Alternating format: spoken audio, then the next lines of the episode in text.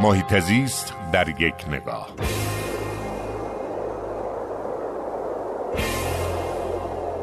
در استان البرز اتفاق بسیار فرخنده رخ داد و اونم این بود که 44 مدرسه جمع یا مدرسه محیط زیستی افتتاح شد. این مسئله از اونجا اهمیت داره که به نظر می‌رسه اگر ما بخوایم نسلی رو پرورش بدیم در ایران که نگاهش به مواهب طبیعیش مثل نگاهش به ارزش های غیر قابل معامله زندگیش باشه نگاهش به دار تالاب ها و بلوط ها و سرخدار ها مثل نگاهش به پدر و مادر و فرزند و دین و وطنش باشه باید از مدارس شروع کنیم و خوشبختانه آموزش پرورش البرز گام بزرگی رو برداشت.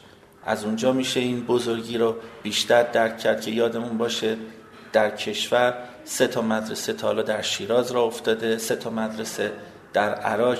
را افتاده و بعد از این شش مدرسه یک باره البرز اومده و 44 مدرسه محیط زیستی رو راه انداخته که من از همینجا از مسئولین و مدیران آموزش پرورش استان البرز قدردانی می‌کنم و امیدوارم بقیه مسئولین وزارت آموزش پرورش در دیگر استانهای کشور هم از این رسم شایسته تاثیر بکنن. ما بتوانیم نسلی رو پرورش بدیم که عاشقانه عمیق و سزاوارانه بدونه که جهان چون خط و خال و چشم و ابروست که هر چیزی به جای خیش نیکوست.